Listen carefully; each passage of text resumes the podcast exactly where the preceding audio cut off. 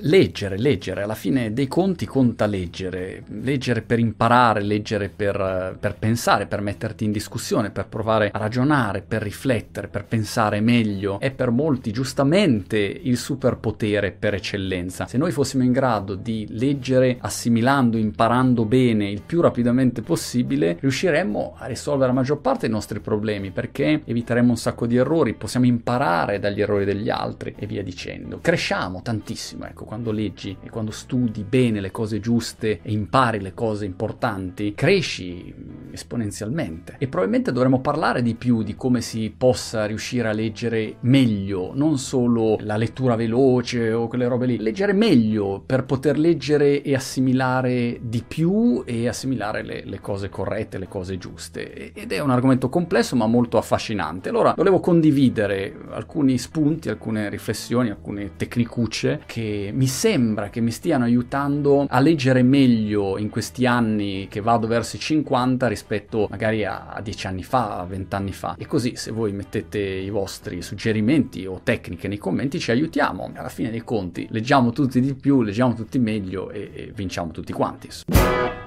La considerazione numero uno che a me ha aiutato tantissimo è aver tolto l'ansia di dover finire un libro. All'inizio pensavo in modo molto sistematico. Prendo un libro, lo inizio, parto e vado dall'inizio alla fine. Fino a che non ho finito quel libro lì, io sto fermo e mi concentro e anche se non mi piace il libro lo devo finire. Come quando ti portano da mangiare da bambino e ti dicono ecco, pensi ai soldati in guerra e devi finire il piatto, devi finire quello che mangi. La stessa logica per anni ho applicato ai libri e spesso mi bloccavo perché dopo un po' il libro mi piaceva e continuavo, capite? No, Monti, dai, devi finirlo, devi finirlo. Non mi piace, no, il mio Monti dentro di me. E alla fine dei conti non funzionava bene. Oppure l'altro problema che hai se fai così è che neanche lo prendi un libro, perché magari se un libro è grosso, dici, mi... poi come faccio a finirlo? Ci metto una vita a finirlo. E quindi lo salti proprio e ti fermi, non leggi. E invece è come i film, non è che tu inizi a vedere un film e lo finisci sempre. Non è che inizi a vedere un video su YouTube e lo devi per forza finire finire. Inizi un libro, se ti piace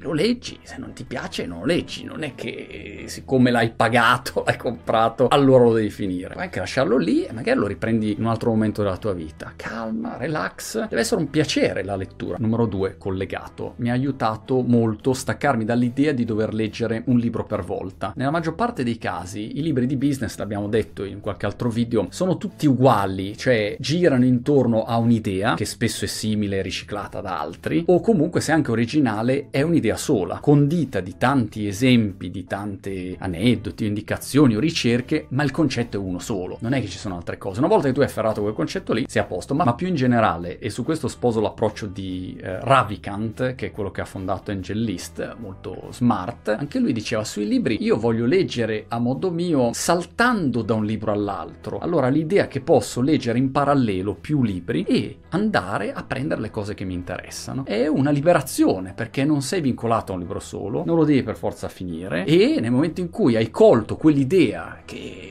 non c'è più poi nient'altro dentro quel libro lì, a quel punto sei a posto e puoi passare a qualcos'altro, senza sentirti ogni volta in colpa o un fetente o un infame se non finisci il libro. Amen, per carità, non avrai finito il libro, eh, ce ne saranno altri, ne puoi scegliere di più e soprattutto incentrare la lettura sulla tua modalità, che non deve essere noiosa. Io mi annoio se sto fisso, fisso su un libro che poi magari neanche mi piace, devo finirlo. E no, voglio girare, pescare da più posti, avere più idee, più spunti. Non leggo un libro per andare, capito, da pagina 1 a pagina 440. Leggo un libro per avere delle riflessioni, delle emozioni, per sensibilizzarmi a fare qualcosa, per incastrarmi e infilarmi nella testa nuove idee, nuove percezioni, nuove visioni di un argomento del mondo. Questo è quello che a me interessa. Quarta considerazione che in questo momento mi aiuta molto a leggere, ogni libro ha tempi diversi. Homo Deus di Harari l'ho tenuto per un sacco, cioè ci sono stato dietro un sacco, perché è un libro impegnativo, molto bello impegnativo. O Principles o Seeking Wisdom eh, from Darwin to Munger, cioè sono libri che mi hanno preso e gli ho dato un tempo diverso, molto più tempo, molta più attenzione. Altri libri, molti di quelli che sono qua, invece, capito, sono libri veloci. Una volta che hai capito il concetto passi oltre. I libri non hanno lo stesso peso, per fortuna. Il solo fatto di leggere o di studiare non significa che poi una roba ce la ricordiamo, anzi nella maggior parte dei casi non ce la ricordiamo affatto.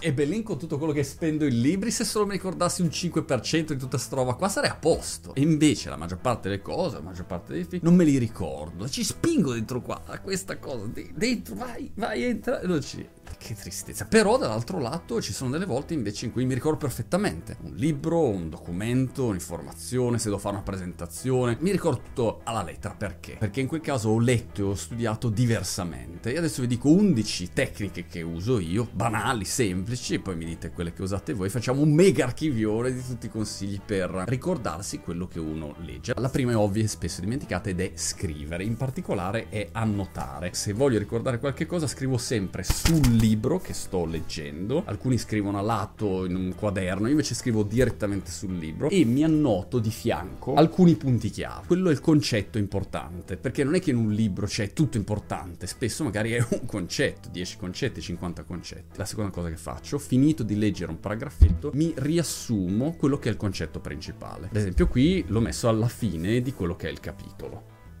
sempre scritto dentro il libro. Opzione B è che uno lo fa all'inizio, io in questo caso il libro li massacro e nella prima pagina del libro vado a scrivermi quello che è riassunto. Terza astuzia per ricordare, trovare il tuo momento migliore per studiare. Nel mio caso il momento migliore per leggere e per studiare qualcosa per poi ricordarla e comprenderla davvero è dopo aver fatto attività fisica. Forse perché ho tutta in corpo l'adrenalina, non lo so, però in quel momento lì sono molto più pronto, più sveglio, che non è difficile, ma lì sono un pochino più sveglio. Mi fermo qua, spero vi tornino utili, se avete delle cose più interessanti scrivetele nei commenti così diventiamo tutti migliori lettori e migliori studiosi e migliori ricordatori. Lo scopo alla fine, ricordiamoci, non è ricordare ma comprendere, perché come diceva il mio professore delle medie, se studi per ricordare dimenticherai, ma se studi per comprendere ricorderai.